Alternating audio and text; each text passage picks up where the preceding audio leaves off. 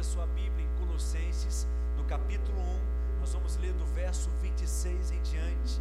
Colossenses capítulo 1, se puder por gentileza projetar aqui, capítulo 1, verso 26 até o 28, nós vamos ler. O apóstolo Paulo diz assim: O mistério que estiver oculto dos séculos e das gerações, agora, todavia, se manifestou aos seus santos, verso 27, aos quais Deus quis dar a conhecer qual seja a riqueza da glória desse mistério entre os gentios, isto é, Cristo em vós, a esperança da glória. O verso 28 começa dizendo qual nós anunciamos, porque essa é a nossa pregação. Esse é o centro do nosso ensino. E a vida cristã, tudo precisa se resultar nesse relacionamento com o Espírito Santo, nesse relacionamento íntimo. Mas infelizmente, muitos se relacionam com o Espírito Santo apenas como, se, como se ele fosse uma força. Enxergam o Espírito Santo apenas como se ele fosse um combustível celestial. Alguns enxergam o Espírito Santo apenas como se fosse um poder. O Espírito Santo é um poder, o Espírito Santo é o dínamo de Deus, mas eu quero te dizer que o Espírito Santo é uma pessoa. E eu amo falar sobre o Espírito Santo. Eu amo pregar sobre essa pessoa do Espírito Santo.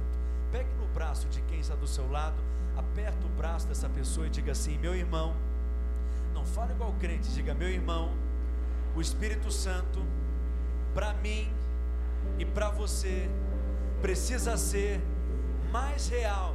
Diga para ele: mais real do que o braço que eu estou pegando agora. O Espírito Santo não é uma bomba.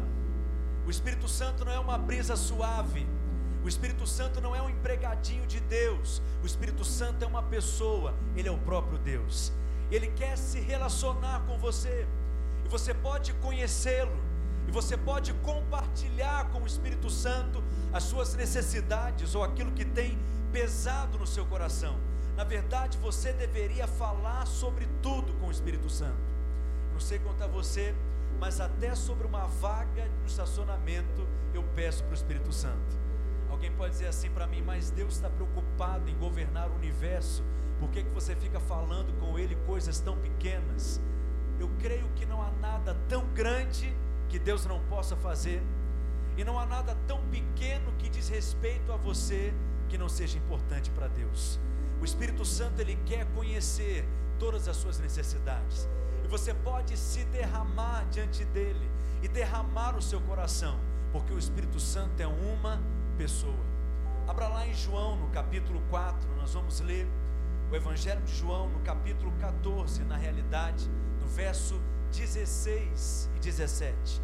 João, capítulo 14, verso 16 e 17, diz assim: E eu rogarei ao Pai, e ele vos dará outro consolador, a fim de que esteja uma semana com vocês. Quem está aqui comigo? A fim de que esteja um mês com vocês, a fim de que esteja para sempre. E o verso 17 diz: O Espírito da Verdade, que o mundo não pode receber, porque não vê e nem o conhece, mas vós o conheceis, porque ele habita convosco e estará em vós. No verso 16, Jesus disse: E eu rogarei ao Pai, e ele vos dará outro consolador. Ele está se referindo a essa pessoa maravilhosa do Espírito Santo. E a palavra consolador no grego é paráctos. Vamos falar todos juntos? Paráctos. E paráctos, na sua definição, tem sete palavras. Sete palavras poderosas. Sete palavras cruciais. Sete palavras que definem quem é o Espírito Santo, a obra do Espírito Santo. Uma das palavras que define consolador é confortador. Diga comigo, o Espírito Santo é o meu confortador. Ele é aquela pessoa que te refaz, que te renova, que te traz refrigério, que te traz conforto. Quando você está pensando em desistir, quando você está cansado, sobrecarregado, o Espírito Santo, essa pessoa que habita dentro de você, ele é o seu confortador. O Espírito Santo, ele é o seu advogado. Nós sabemos que nós temos um inimigo, nosso adversário, Satanás, que significa Rassatã, que é o acusador. E a obra do diabo é trazer condenação sobre nós, para minar a nossa fé. A obra do diabo é nos colocar debaixo de culpa e de condenação, mas nós temos um advogado, um amigo influente, o Espírito Santo. Não importa qual seja o seu passado, não importa aquilo que você aprontou no passado, você tem um advogado, o Espírito Santo é o seu advogado. Uma outra palavra que define Paráctos é encorajador. Ele é aquela pessoa que habita dentro de você, que em todo tempo está te encorajando. Quando você pensa em parar, quando você pensa em desistir, quando você está desanimando, o Espírito Santo é aquela pessoa que em todo tempo está dizendo: não pare agora, não desista agora, a promessa está aí. Olhe para Cristo, olhe para a palavra, olhe para as promessas, tire os seus olhos das circunstâncias. O Espírito Santo é o seu encorajador, o Espírito Santo é o seu intercessor. Ele é aquele que se coloca entre o maior e o menor. O Espírito Santo é aquele que intercede por você. O Espírito Santo é aquele que nos ajuda e nos assiste em nossa fraqueza, quando nós não sabemos como orar, quando nós não sabemos como conduzir determinada situação, nós temos um intercessor, o Espírito Santo. Uma outra palavra que define Paráctos é conselheiro quando você não sabe o que falar, quando você não sabe o que dizer, quando você não sabe em que porta entrar, quando você não sabe qual escolha fazer, quando você não sabe qual é a decisão, o Espírito Santo é aquele conselheiro que fala o conselho certo, exato, na pinta, na mosca, exatamente aquilo que você precisa ouvir. O Espírito Santo não fala aquilo que você quer ouvir, mas ele fala aquilo que você precisa ouvir. Ele é o seu conselheiro. Uma outra palavra que define Paráctos é aquele lado a lado. Segunda-feira ele está lado a lado. Na terça-feira ele está lado a lado. Na quarta-feira ele está lado a lado. Pela manhã ele está lado a lado. À tarde ele está lado a lado. À noite ele está lado a lado. Se todos te deixarem e te abandonarem, o Espírito Santo ele permanece lado a lado e é essa pessoa que habita dentro de você. Eu sei que você pode entender isso com a sua mente, eu sei que você pode concordar com essa afirmação que eu estou fazendo com a sua mente. Acredite em mim, mais do que entender com a mente, você precisa ter revelação no espírito. Revelação é tudo aquilo que nós precisamos, porque muitos crentes sabem que eles são morada ou habitação do Espírito Santo, mas por que que quando muitos oram, oram com a sensação que Deus está fora e não que Deus está dentro. Oram com a sensação que Deus está longe, que Deus está distante. Oram com a sensação que Deus está lá na estratosfera. E até cantamos canções assim, dizendo: Senhor, vem nesse lugar. Senhor, enche esse lugar. Mas acredite em mim, na nova aliança nós temos uma outra perspectiva porque na nova aliança a palavra diz que é do nosso interior que fluirão rios de água viva. Nós cremos na palavra que diz que a glória do Senhor encherá a terra, como as águas cobrem o mar, e nós imaginamos que de repente Deus vai fazer um grande avivamento, derramando algo do céu de forma abundante, mas aquilo que tinha que descer do céu já desceu. O Espírito Santo já foi derramado, mas é através de você, desses rios que fluem de dentro de você, do seu espírito, do seu interior, que Deus encherá a terra com a sua glória, como as águas cobrem o mar. Você é o lugar da habitação do Espírito Santo. Você é o lugar da morada do Espírito Santo. Na antiga aliança, se você queria encontrar com Deus, primeiro o homem encontrava com Deus no jardim, na viração do dia, e diariamente Deus vinha então ter intimidade e relacionamento com o homem. Depois, o homem para se encontrar com Deus, Moisés, por exemplo, tinha que subir no monte, no lugar ali onde Deus se manifestava e revelava a sua glória a ele. Mas Deus se mudou novamente e mudou para dentro do tabernáculo de Moisés. E se Moisés queria então, ou o homem, ter encontro com a presença, o encontro com a glória, ele precisava estar naquele lugar. Mas Deus muda novamente, vai lá para o tabernáculo de Davi, onde também havia a manifestação da presença, a manifestação da glória. E Deus mudou novamente para o templo de Salomão. No dia que o templo foi edificado, inaugurado, a glória da presença de Deus encheu aquele lugar.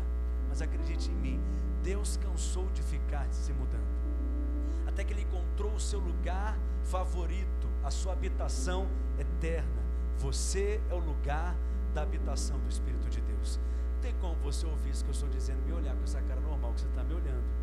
Olhe para essa pessoa que está do seu lado, vê se ela tem cara de normal. Não olha bem para ela. Por que, que ela não é normal? Te dar resposta. Porque são pessoas que carregam o próprio Deus dentro delas. Você não entendeu o que eu disse ainda. São pessoas que carregam o próprio Deus dentro delas. Olhe para mim. No céu, você não estará mais perto de Deus do que você já está hoje. No céu, você não estará mais próximo de Deus do que você já está hoje, porque hoje o céu habita dentro de você através da pessoa do Espírito Santo. Por isso, aonde você vai, Deus vai. Aonde você chega, Deus chega. Aonde você toca, é Deus que está tocando. Quando você abre a boca para falar, é Ele que está falando. Quando você abraça, é Ele que está abraçando. Quando você chega num determinado lugar, o ambiente muda, porque você é o lugar da habitação de Deus. O mesmo poder que curava enfermos hoje habita dentro de você. O mesmo poder que expulsava demônios hoje habita dentro de você. O mesmo poder que purificava leprosos hoje habita dentro de você. Eu acho que você não está ouvindo o que eu disse, mas vou te dar mais uma oportunidade.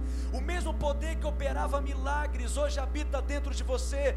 O mesmo poder que ressuscitou Cristo Jesus dentre os mortos habita em você. Está em operação na sua vida agora, nesse exato momento. Cristo em vós. Esse é o centro de tudo. A maior expressão da graça de Deus é ter o próprio Deus habitando dentro de nós. A maior expressão do amor de Deus, a maior expressão da bondade de Deus é ter nos amado quando nós éramos pouco amáveis, é ter feito você filho dele, ter dado a você a sua vida, a sua realidade, a sua natureza e ter se mudado para dentro de você. Ele é o Deus residente, o Espírito Santo, aquele que habita em você. Você sabe que o diabo ele é. Ele achou que matando Jesus, o seu problema estaria resolvido. Mas você sabe, você conhece história, e quando nós estudamos história, nós estudamos antes de Cristo e depois de Cristo.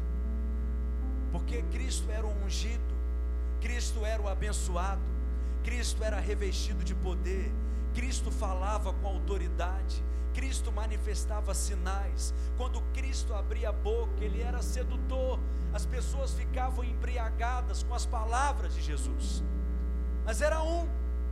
Porque nos quatro evangelhos Jesus é chamado de unigênito, o único filho de Deus, o único daquela espécie, o único daquela raça, o único daquela natureza, o único que foi gerado daquela forma. Mas Jesus morre como unigênito mas ressuscita como primogênito. Se tem o primeiro, é porque tem o segundo. Se tem o segundo, tem o terceiro. Se tem o terceiro, tem o quarto, e tem o quinto, e tem o sexto, e tem você que é filho de Deus. Você é tão filho de Deus quanto Jesus é filho de Deus. E é por isso que o diabo é burro, porque o problema do diabo só se multiplicou.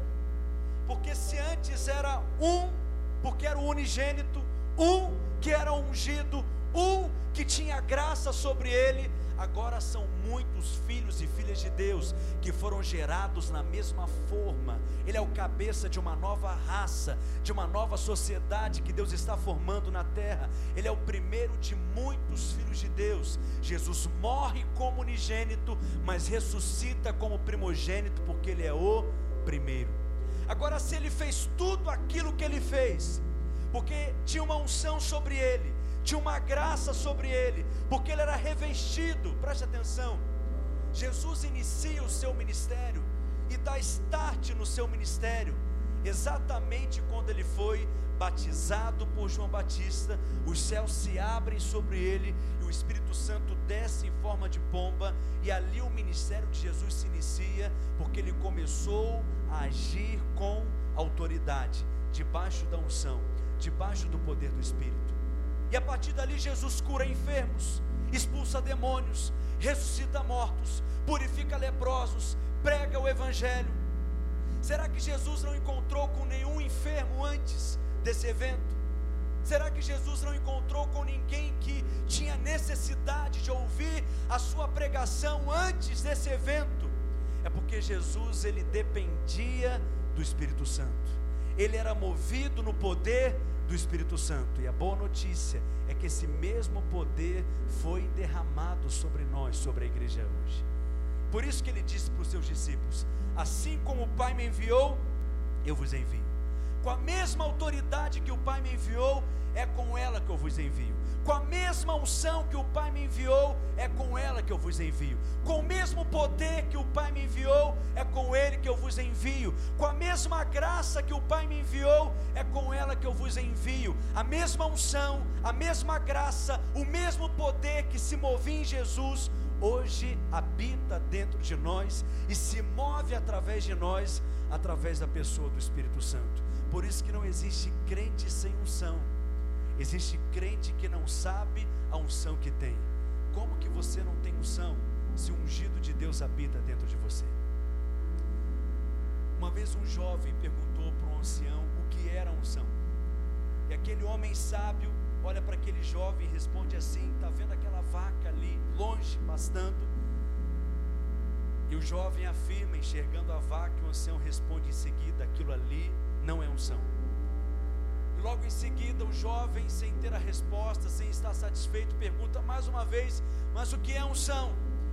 E aquele homem sábio diz assim: Está vendo aquele pássaro cantando em cima da árvore? Aquilo ali também não é unção. E mais uma vez, pela terceira vez, o jovem então questiona, perguntando: Mas o que é unção? E aquele homem sábio responde assim: Quando você encontrar uma vaca em cima de uma árvore cantando igual um passarinho, aquilo ali é unção. Preste atenção. Se comparar a igreja com o mundo, talvez aparentemente o mundo é melhor do que a igreja em muitas coisas. Pode falar melhor do que nós, escrever melhor, pode até cantar melhor ou dançar melhor, enfim. Mas acredite, só a igreja tem a unção. E essa unção habita em você, através da pessoa do Espírito Santo. E essa unção te ensina todas as coisas. Digo, o Espírito Santo é o meu confortador. Digo, o Espírito Santo é o meu encorajador. O Espírito Santo é o meu conselheiro. O Espírito Santo é o meu advogado.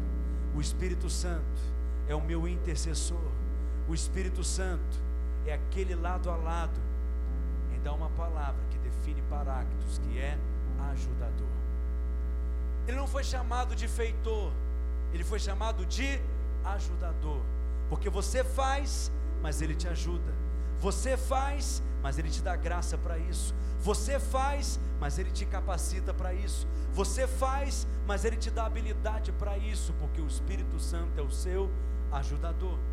Continue comigo no Evangelho de João, no capítulo 16. João capítulo 16, a partir do verso 7, diz: Mas eu vos digo a verdade, convém-vos que eu vá, porque se eu não for, o consolador não virá para vós outros. Se porém eu for, eu vou-lo enviarei. Eu acredito que nesse momento ficou um ponto de interrogação na cabeça dos discípulos. Jesus está dizendo para eles o seguinte: é melhor para vocês que eu vá, porque se eu não for, o consolador não virá. E sempre que eu leio esse texto, eu fico perguntando: o que será que passou na cabeça dos discípulos? Eu imagino que tinha um ponto de interrogação na testa deles, porque Jesus era o Cristo, Jesus era o ungido, Jesus era o Filho de Deus. Como que era melhor para eles que Jesus partisse? Então talvez eles não estavam compreendendo como que é melhor para nós. Porque todas as vezes que temos uma necessidade, está ali Jesus para resolver. Todas as vezes que temos um questionamento, está ali Jesus para responder. Todas as vezes que eles se deparam com algo incomum, está ali Jesus para agir de uma forma sobrenatural, porque ele era movido pelo Espírito, dirigido pelo Espírito, guiado pelo Espírito. Como que é melhor para nós que o Senhor vá? Era como se Jesus estivesse dizendo: se vocês soubessem a respeito de quem que eu estou falando, se vocês soubessem a respeito da pessoa que eu estou falando, se vocês soubessem a respeito de quem que eu estou me referindo, Jesus estava falando sobre a pessoa do Espírito Santo, o nosso consolador. Você conhece o Espírito Santo? O Espírito Santo ele habita dentro de você. Há duas obras que o Espírito Santo deseja fazer na vida do homem. A primeira obra é o que nós chamamos de novo nascimento. Através da obra de Cristo na cruz, a sua morte, a sua ressurreição, uma nova dispensação é inaugurada. E todo aquele que crer em Cristo, na obra de Cristo, no Evangelho de Cristo, e de fato nasce de novo, ele é enxertado em Cristo. Cristo hoje não é apenas o cabeça, Cristo é o corpo inteiro. Quando você nasceu de novo, você foi colocado em Cristo, por isso hoje você faz parte da divindade, porque você foi enxertado na divindade através da obra de Cristo. Mas essa é a primeira obra, que é poderosa.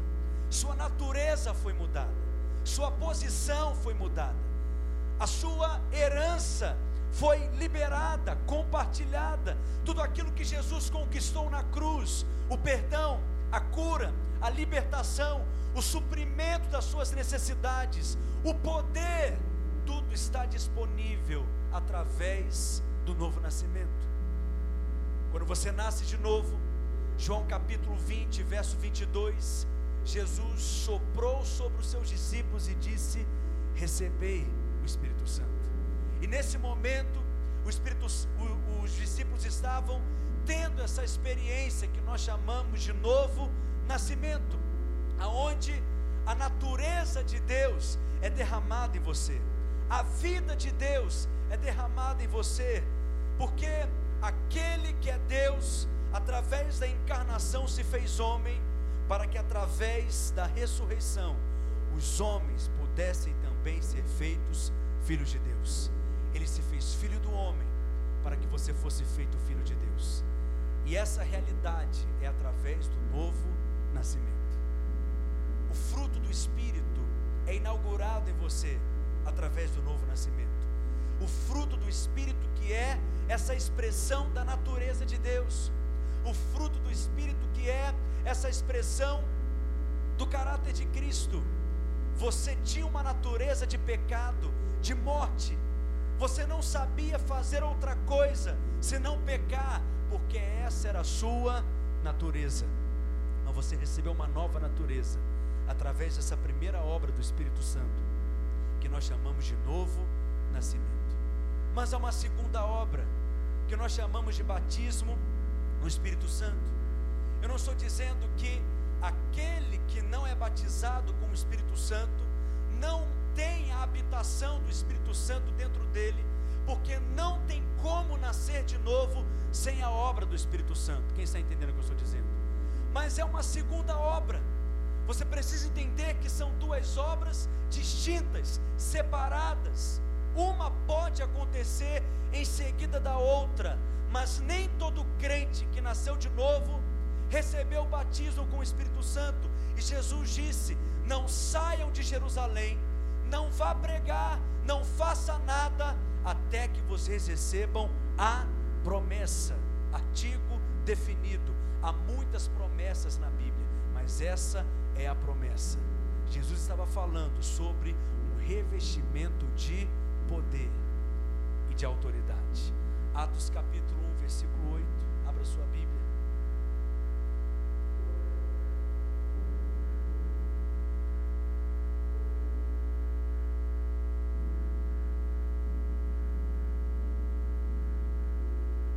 Atos capítulo 1, verso 8 diz: Mas vocês receberão poder ao descer sobre vós o Espírito Santo, e sereis minhas testemunhas, tanto em Jerusalém, como em toda a Judéia e Samaria e até os confins da terra. Passa uma página à frente da sua Bíblia, Atos capítulo 2, a partir do verso 1. Essa promessa se cumpre uma página à frente.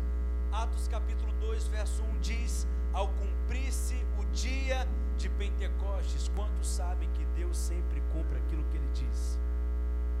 Ao cumprir-se o dia de Pentecostes, por que Pentecostes?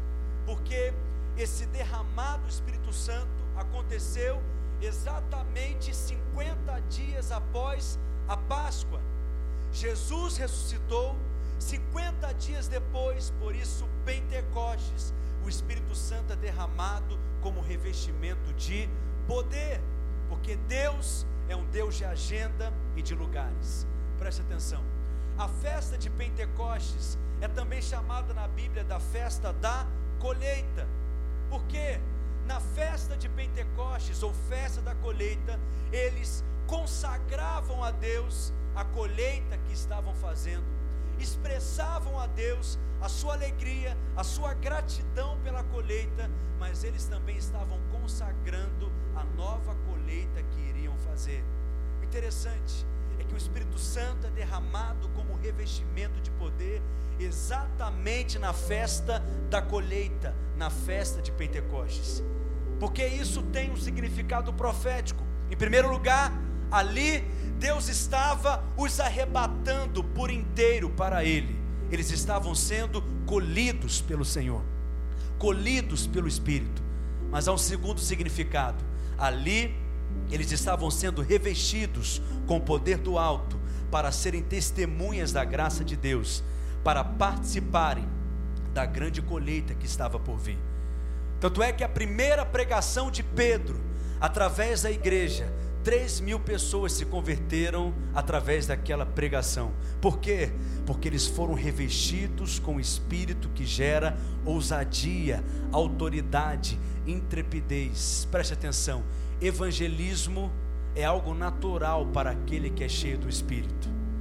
Pregar o Evangelho é algo natural para aquele que é cheio do Espírito, porque se o seu coração transborda do Espírito, não tem como você fazer outra coisa, você vai abrir a sua boca e compartilhar da obra que o Espírito tem feito em sua vida. Mas o texto diz: ao cumprir-se o dia de Pentecostes, estavam todos reunidos no mesmo lugar. Eu creio que essa imagem é um pouco parecida com a nossa aqui nessa noite. Quem concorda comigo? E o verso 2 diz: E de repente. Eu amo essa expressão de repente. Eu amo os de repente de Deus. Quando o médico diz para você não tem mais jeito, Deus vem e de repente. Quando as pessoas dizem para você que não tem mais solução, não tem outra alternativa, Deus vem e de repente. E de repente, veio do céu um som como de um vento impetuoso e encheu toda a casa onde estavam assentados, porque quando Deus resolve fazer alguma coisa, Ele faz com qualidade, Ele faz com abundância, Ele faz com perfeição, Ele faz com plenitude. E o verso 3 diz: E apareceram distribuídas entre eles línguas como de fogo, e pousaram sobre cada um, diga comigo, cada um. E todos ficaram cheios do Espírito Santo. Porque essa não é uma experiência apenas para alguns, essa é uma experiência para todo aquele que crê. Se Deus levanta um, Ele levanta todos. Se Deus cura um, Ele cura todos. Se Deus prospera um, Ele prospera todos. Se Deus enche um, Ele enche a todos todos ficaram cheios do Espírito Santo e passaram a falar em outras línguas, segundo o Espírito lhes concedia que falassem. Duas obras que o Espírito quer fazer na vida de todo homem: o novo nascimento e batismo no Espírito Santo. No novo nascimento, é o Espírito Santo que entra dentro de você. no batismo no Espírito Santo, nós somos imersos nele. É você que entra no Espírito Santo, ao ponto de você ficar completamente envolvido, tomado, encharcado dele, com o seu cheiro, com a sua cor. Essa experiência está disponível para você para que você possa pregar com ousadia, com autoridade, para que você possa manifestar os sinais. Eu creio que todo crente deve ter essa experiência do batismo com o Espírito Santo. Mas o batismo com o Espírito Santo é uma experiência que nós temos apenas uma única vez, porque é como um selo, é um revestimento de autoridade, é um revestimento do poder do alto. Mas o apóstolo Paulo nos exorta a continuamente sermos cheios do Espírito Santo. Abra sua Bíblia lá em Efésios, no capítulo 5, no verso 17 em diante. O enchimento do Espírito não é apenas um evento, como Atos capítulo 2. O enchimento do Espírito é um estilo de vida, assim como Paulo descreve em Efésios capítulo 5, a partir do verso 17. O enchimento do Espírito não é apenas uma experiência de sábado à noite, onde você sente um arrepio arrupiado das arrepitudes. Mas o enchimento do Espírito é um estilo de vida, onde diariamente você se enche do Espírito Santo. Efésios, capítulo 5, a partir do verso 17, diz assim o texto. Quem está aqui comigo?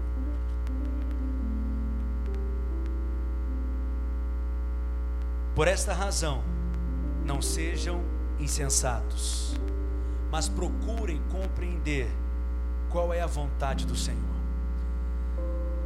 Se você não quer ser considerado insensato, você precisa conhecer qual é a vontade de Deus. E a vontade de Deus está logo no versículo seguinte, no verso 18, que diz: E não se embriaguem com o vinho, por isso leva a devassidão, mas deixem-se encher do Espírito. Vou ler mais uma vez. E não se embriaguem com vinho, pois isso leva à devassidão, mas deixem-se encher do Espírito. Preste atenção. Durante todo o livro de Efésios, Paulo faz várias exortações para aqueles irmãos, exortações seríssimas mas a maneira como Paulo exorta aqueles irmãos nunca é colocando em dúvida a identidade deles, porque essa é a maneira como o diabo age. Eu disse para vocês que Jesus foi batizado por João Batista, logo em seguida o céu se abre sobre ele, e o Espírito desce em forma de pomba, e ele escuta a voz do Pai dizendo: Tu és o meu filho amado, em quem eu tenho todo o meu prazer. Logo em seguida, Jesus foi conduzido pelo Espírito ao deserto, e ali ele foi tentado pelo diabo. E qual que é a tentação do diabo? Jesus, ele escuta o diabo dizendo: "Se tu és o profeta", é isso que o diabo diz para ele. "Se tu és o apóstolo da fé", é isso que o diabo diz. "Se tu és o Messias", foi isso que ele ouviu do diabo que o diabo disse: se tu és o filho de Deus. Porque a estratégia do diabo é sempre colocar em dúvida a sua identidade.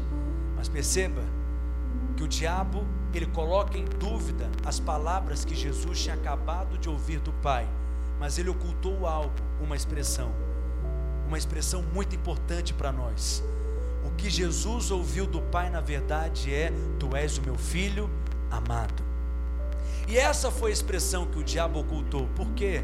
Porque quando você sabe que você é amado, todo o poder da tentação cai por terra diante de você.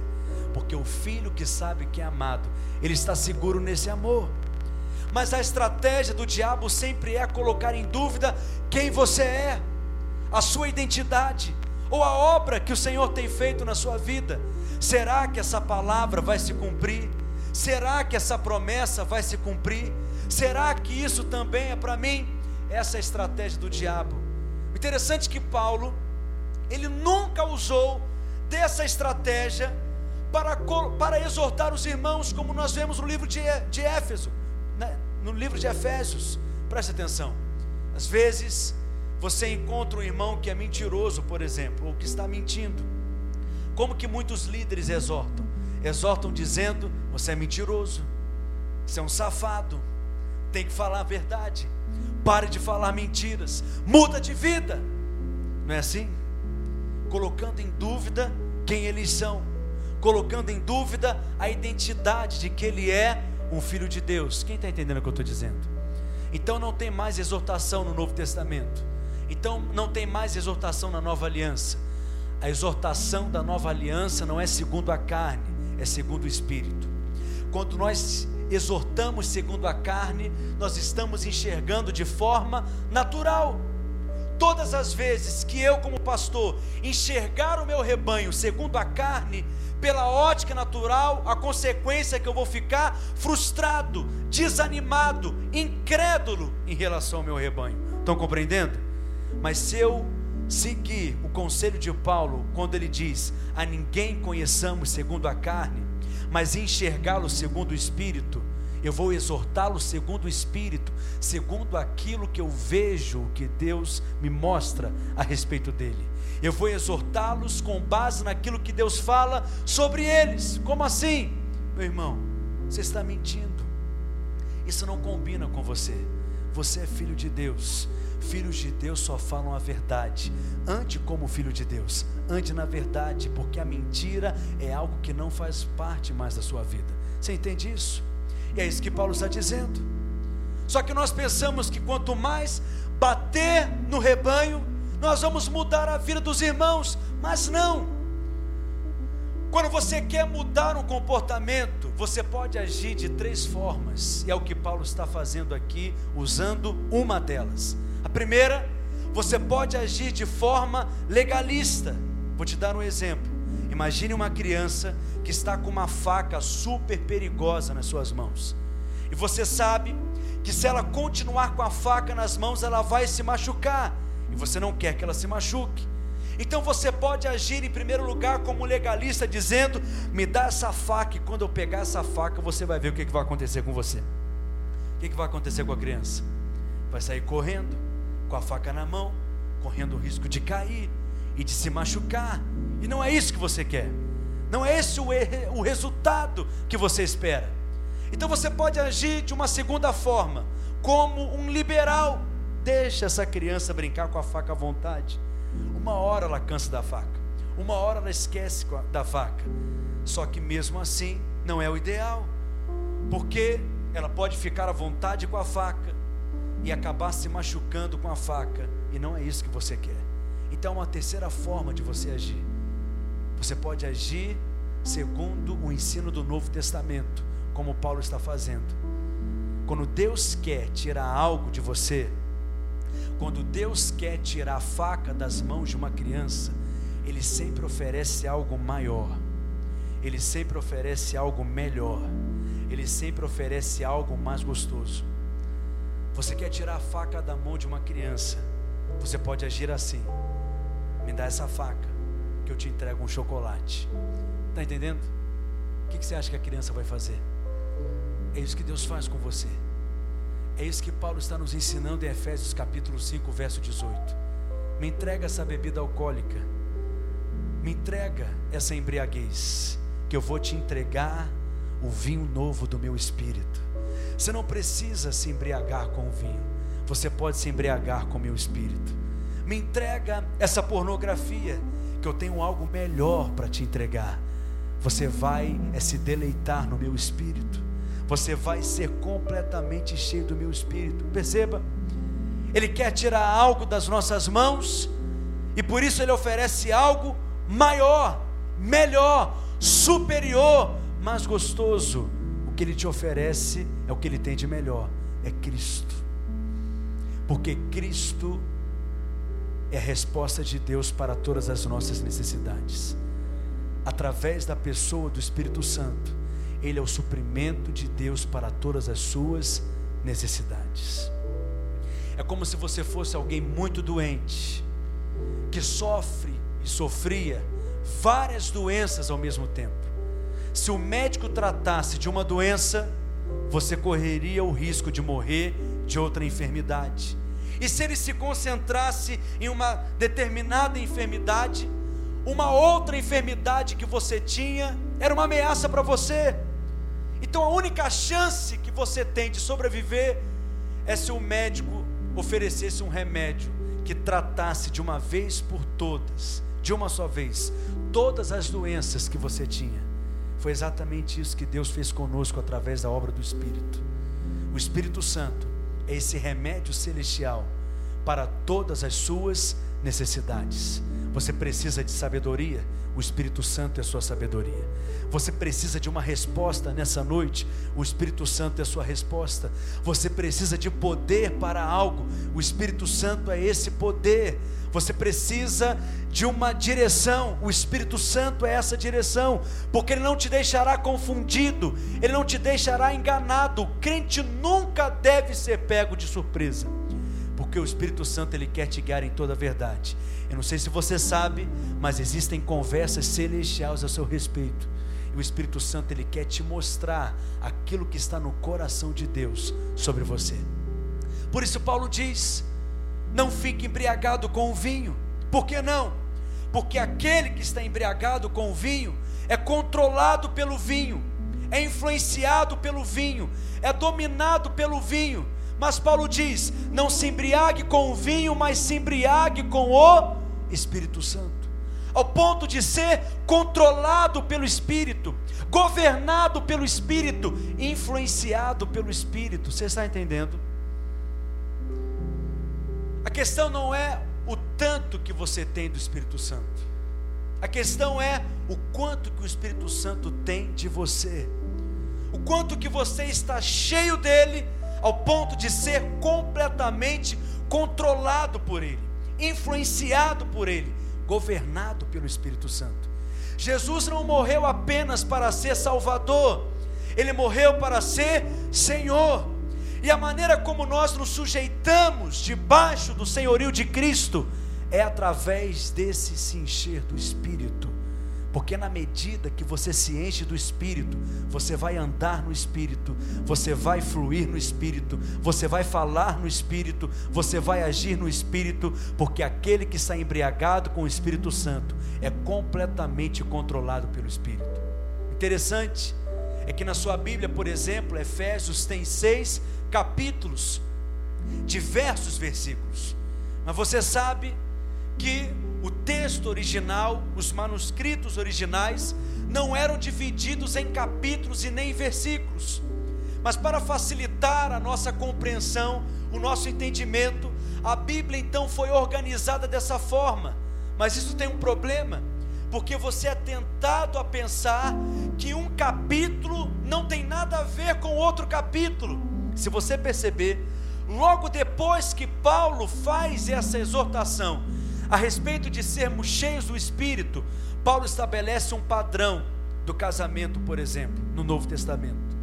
Como que o homem deve tratar a sua esposa e como que a esposa deve tratar o seu marido.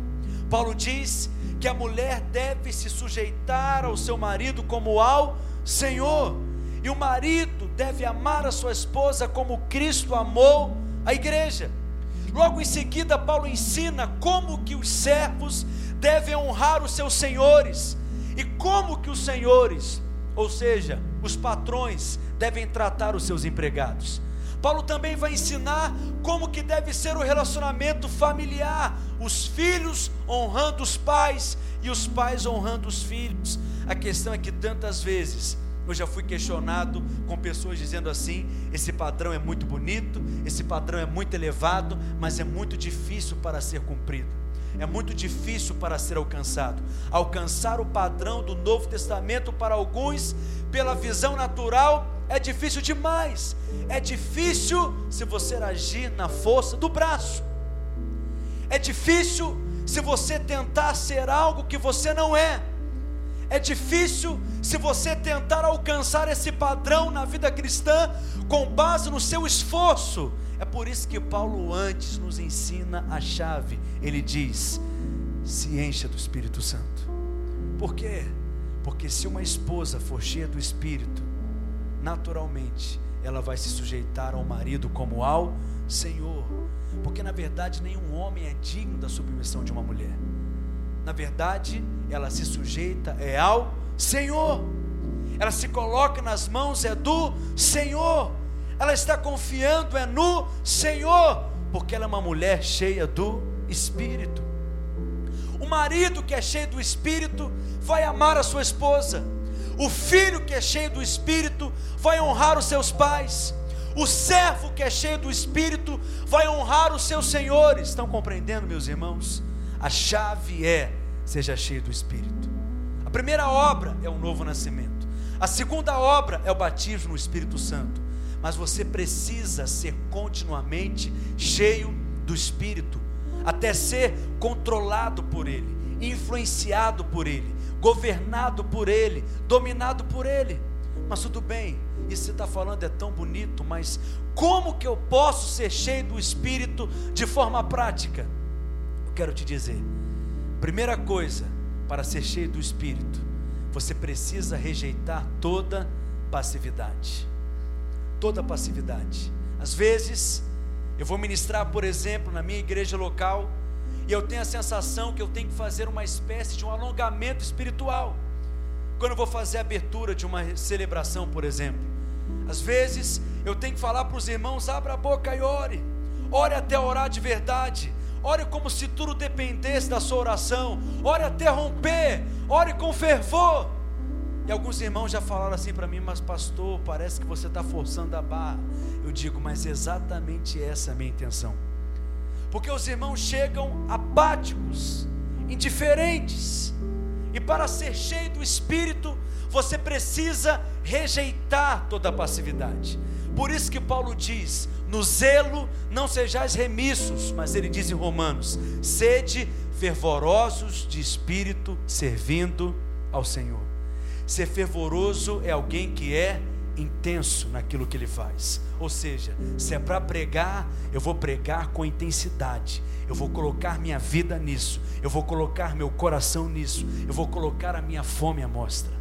Se é para orar, eu vou orar com intensidade. Se é para adorar, eu vou adorar com intensidade. Se o negócio é pular, eu vou pular até ficar com cãibra nas pernas, mas eu vou ser fervoroso. É por isso que numa reunião como essa, Algumas pessoas podem ser muito tocadas, tomadas pelo Espírito, e se tem um ambiente que eu amo, um ambiente de liberdade no Espírito, e quantas vezes eu já tive experiências assim? Com oito anos de idade, eu fui batizado com o Espírito Santo, só fui começar a falar português normal no outro dia, eu fiquei completamente embriagado com o Espírito Santo. É maravilhoso, é tão poderoso, mas às vezes numa reunião, aonde Deus nem precisa ser anunciado, dizendo Deus está aqui, porque quando a presença de Deus se manifesta, nós percebemos esse aspecto da manifestação da presença de Deus, mas alguns saem completamente frios, secos, apáticos, com um tédio espiritual, com peso, por quê? A presença de Deus é a mesma, mas ela tem aspectos diferentes em cada um de nós. Por exemplo, o sol é o mesmo, mas quando o sol se encontra com a cera, a cera derrete diante dele. Mas o mesmo sol, quando bate no barro, o barro se endurece. Se você for cera, no dia que o sol da justiça vier sobre você, você vai se derreter diante da presença. Mas se você for barro, no dia que o sol da justiça vier, você vai se endurecer. O problema não está no sol, o problema não está na presença, o problema não está em quem está pregando, o problema não está em quem está ministrando louvor, o problema está na atitude do seu coração, porque muitos se acostumaram com a presença e com o mover de Deus. Então você precisa rejeitar toda passividade e não agir como alguns agem, dizendo: Eu estou aqui, se o Espírito Santo quiser me encher, ele vem e me enche. Não, Paulo diz: enchei-vos do Espírito Santo. A palavra está no modo imperativo, é você que se enche. E essa expressão enchei-vos do Espírito nos dá uma ideia de continuidade. Como assim? É como se Paulo estivesse dizendo: assim como você não para de respirar, não pare de se encher do Espírito. Se encha do Espírito, sendo cheio do Espírito, continuamente sendo cheio do Espírito. Quantos querem transbordar do Espírito? Isso não é um evento, é um estilo de vida. Primeira maneira, rejeitando toda passividade. A segunda é o que Paulo diz no verso 19.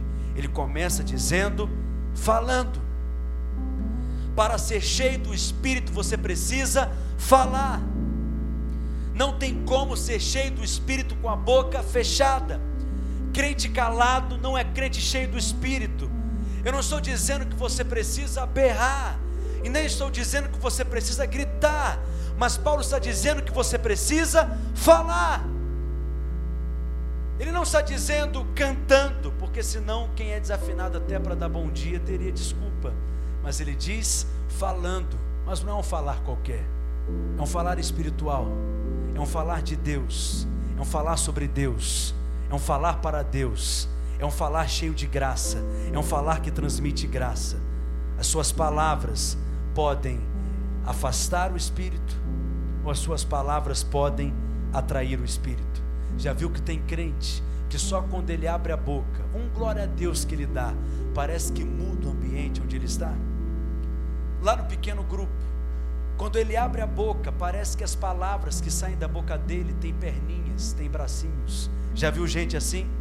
Quando você escuta falando, parece que você se sente mais gostoso por dentro, parece que tem vida, tem graça, te dá uma vontade de orar depois que você conversa com determinadas pessoas, porque você se sente alimentado. É esse falar que eu estou me referindo. É um falar que cria um ambiente, é um falar que muda um ambiente, é um falar que libera o espírito, é um falar que toca, que alcança corações, é um falar espiritual.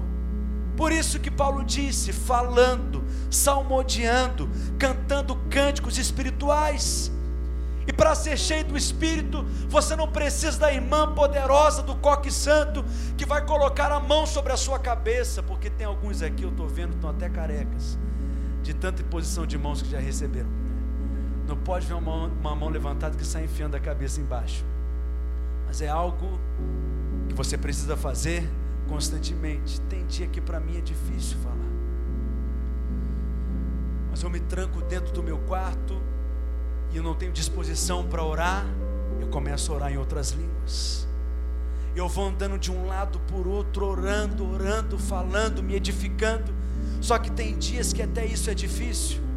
Aí eu pego a minha Bíblia e começo a confessar, a declarar quem eu sou em Cristo, a minha posição em Cristo, a minha herança em Cristo, e começo a falar esse falar espiritual.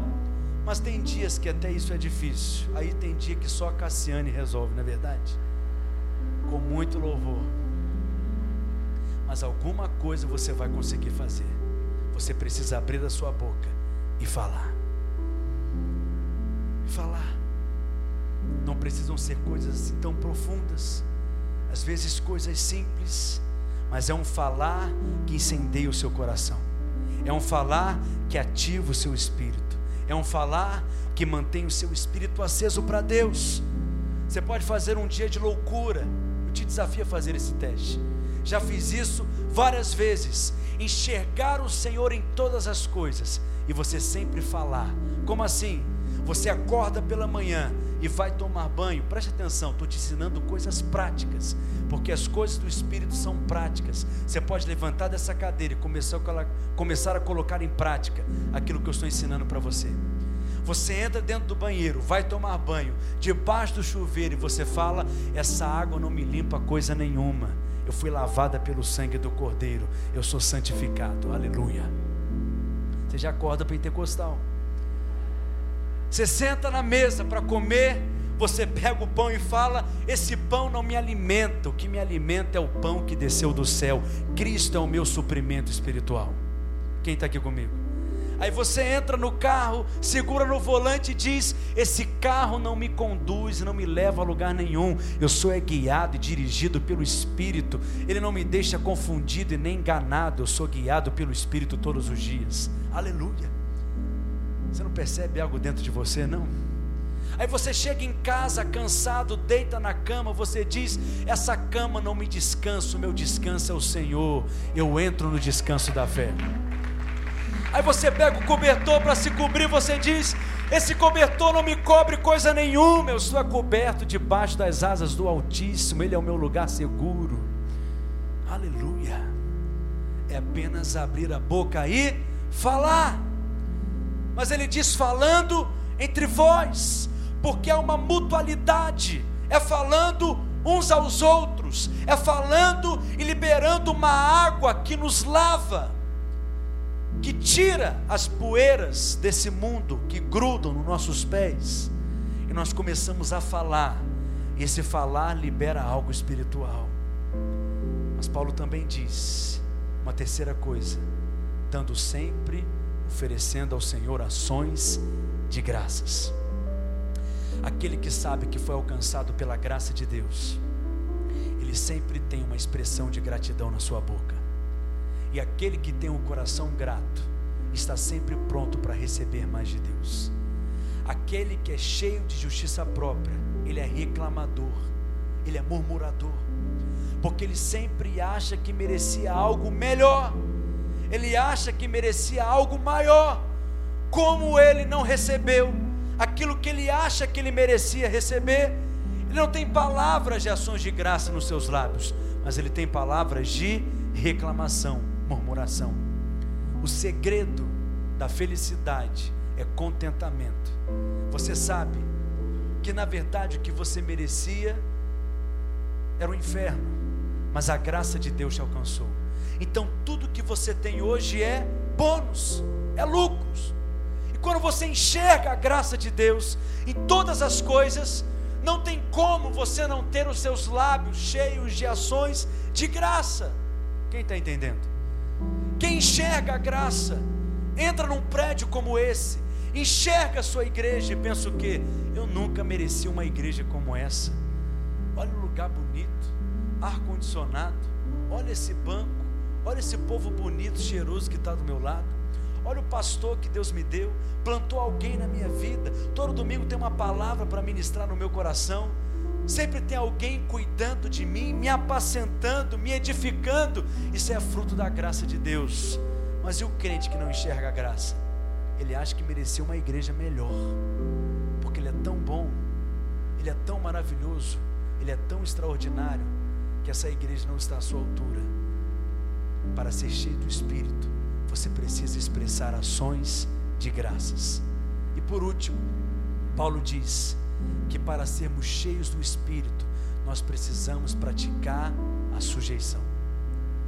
Você pode enxergar isso de duas formas, pelo menos. Uma é se sujeitar às autoridades que Deus plantou na sua vida.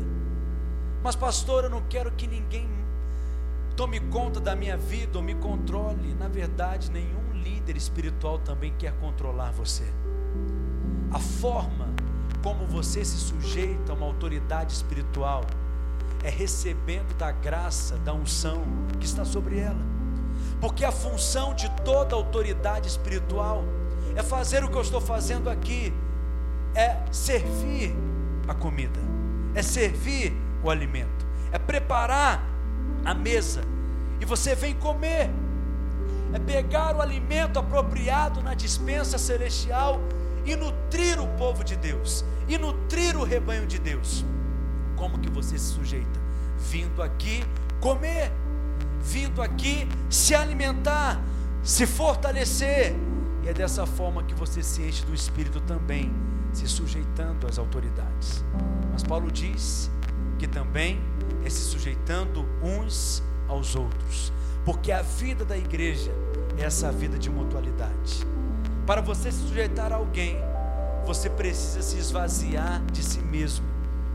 Por isso que para ser cheio do Espírito, primeiro você precisa se esvaziar de você mesmo, negar o seu ego, para que ele possa te encher e para que você possa transbordar completamente. O Espírito Santo ele quer que você seja cheio dele ao ponto de você ser completamente controlado por Ele, influenciado por Ele, dominado por Ele. Posso ouvir um amém? Fique de pé no seu lugar. Coloque a mão no ombro dessa pessoa que está do seu lado nessa hora. Fala assim para o seu vizinho: há duas obras que o Espírito Santo deseja fazer na vida do homem. Fala igual o crente, diga para ele: a primeira, novo nascimento. A segunda, o batismo com o Espírito Santo. Diga para ele: no novo nascimento, o Espírito Santo entra em você. No batismo com o Espírito Santo, é você que entra no Espírito Santo. Mas diga assim para ele: mas o batismo com o Espírito Santo é um selo, é uma experiência, é algo que você recebe uma vez, mas você deve continuamente se encher do Espírito. Diga para ele assim como você não para de respirar, você não deve parar de se encher do Espírito. Agora diga assim para ele: você se enche do Espírito, rejeitando a passividade. Diga, você se enche do Espírito, abrindo a sua boca e falando. Mas diga, não é um falar qualquer, é um falar espiritual. Diga, é um falar de Deus, é um falar sobre Deus, é um falar para Deus. Diga, você se enche do Espírito com ações de graças nos seus lábios e você se enche do Espírito, se sujeitando. Amém? Ore por esse irmão que está do seu lado agora. Permaneça com a sua mão no ombro dele. Vamos orar uns pelos outros nessa hora. Em nome de Jesus. Vou pedir para os irmãos me ajudarem aqui no louvor, por gentileza. Você vai abrir a sua boca e, como eu disse, você vai orar até romper. E orar como se tudo dependesse da sua oração. Ore pelo seu irmão, pela sua irmã nessa hora, em nome de Jesus. Ore com intensidade, ore com fervor. Seja esse canal da graça de Deus, da vida de Deus nessa hora. Em nome de Jesus. Sim, Espírito Santo. Hum, aleluia.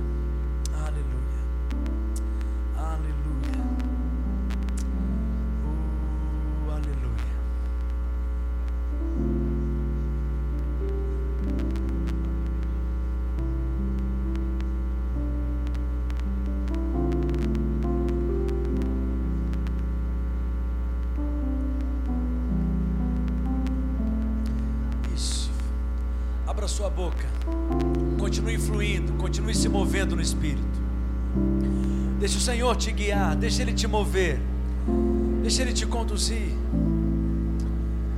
A palavra diz que do seu interior fluem rios de água viva. Abra sua boca e permita com que essas águas venham inundar a vida dessa pessoa que está perto de você. Isso, vamos lá.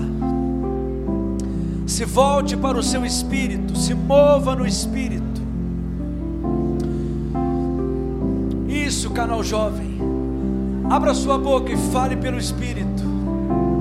Você que ora em outras línguas, abra sua boca e ore no Espírito. Você que ora em outras línguas, abra sua boca e se mova no Espírito nessa hora.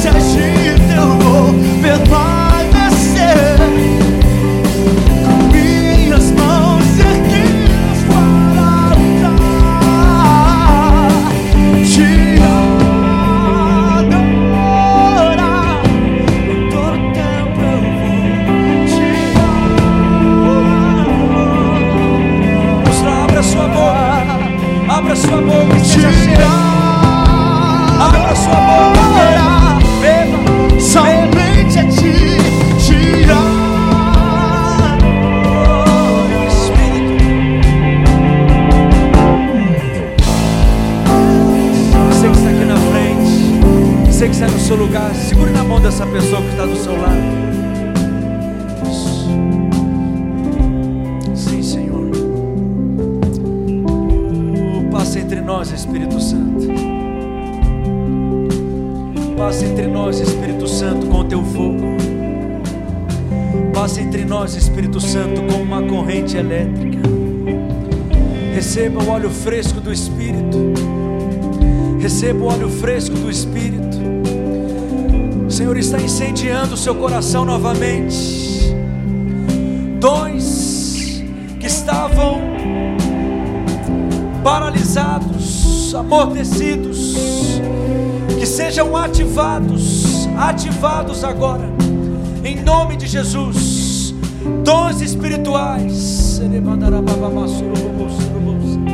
em nome de Jesus, aonde a morte, profetizamos vida, talentos que foram enterrados, projetos ministeriais que foram enterrados, profetizamos vida, vida, vida, vida, vida, em nome de Jesus, em nome de Jesus, oh Espírito Santo, vem incendeia os nossos corações, incendeia-nos, vem com teu fogo. Eu vou confiar Vamos lá, canal jovem.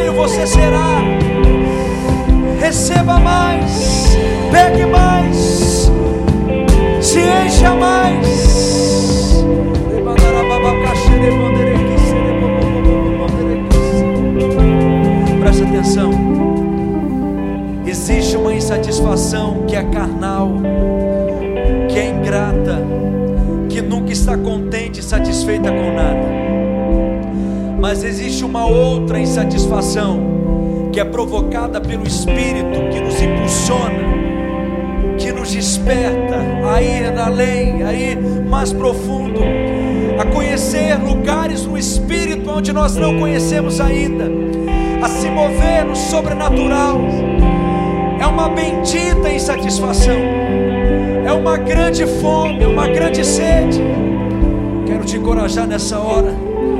Coloque a sua fome à mostra, porque existe mais. Oh,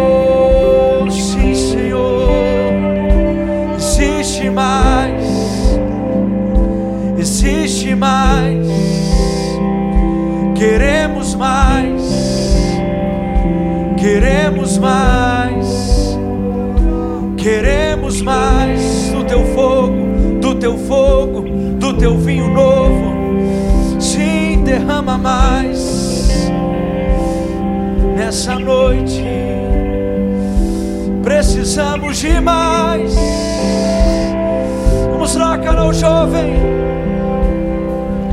Do seu interior. Rios de águas vivas fluirão, fluirão. Do seu interior fluirão, fluirão. Rios de águas vivas do seu interior fluirão, rios de águas vivas fluirão, do seu interior fluirão,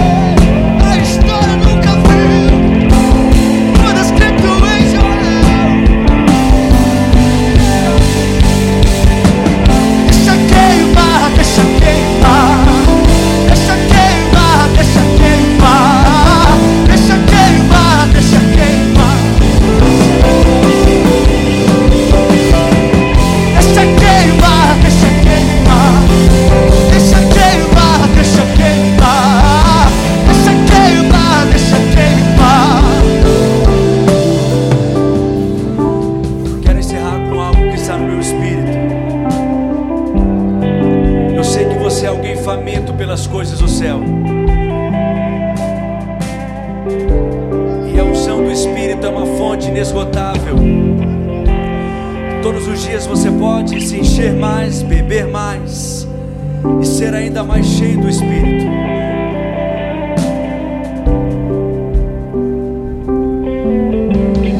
Você, não sei se você já viu, mas em Minas nós temos uma expressão que nós dizemos assim: que Fulano come comida com a boca boa. Você nem está com tanta fome, mas aquela pessoa come comida com a boca tão boa que te dá fome também e te dá vontade de comer. Eu quero dizer que você não será apenas alguém faminto pelas coisas celestiais, mas por onde você passar, você vai despertar um apetite espiritual. Por onde você passar, aonde Deus te colocar, você vai despertar fome, fome, fome, fome. Fome, fome, fome. Um apetite espiritual será despertado.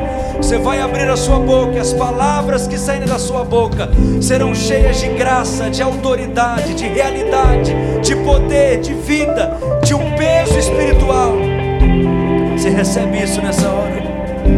Em nome de Jesus, em nome de Jesus, em nome de Jesus. Levante suas mãos aos céus e diga obrigado, Espírito Santo. Levante suas mãos aos céus o mais alto que você puder e agradeça ao Senhor nessa hora com as suas palavras. Exalte a Ele com as suas palavras. Obrigado, Jesus. Obrigado, Espírito Santo. Obrigado, Espírito Santo. Obrigado, Espírito Santo.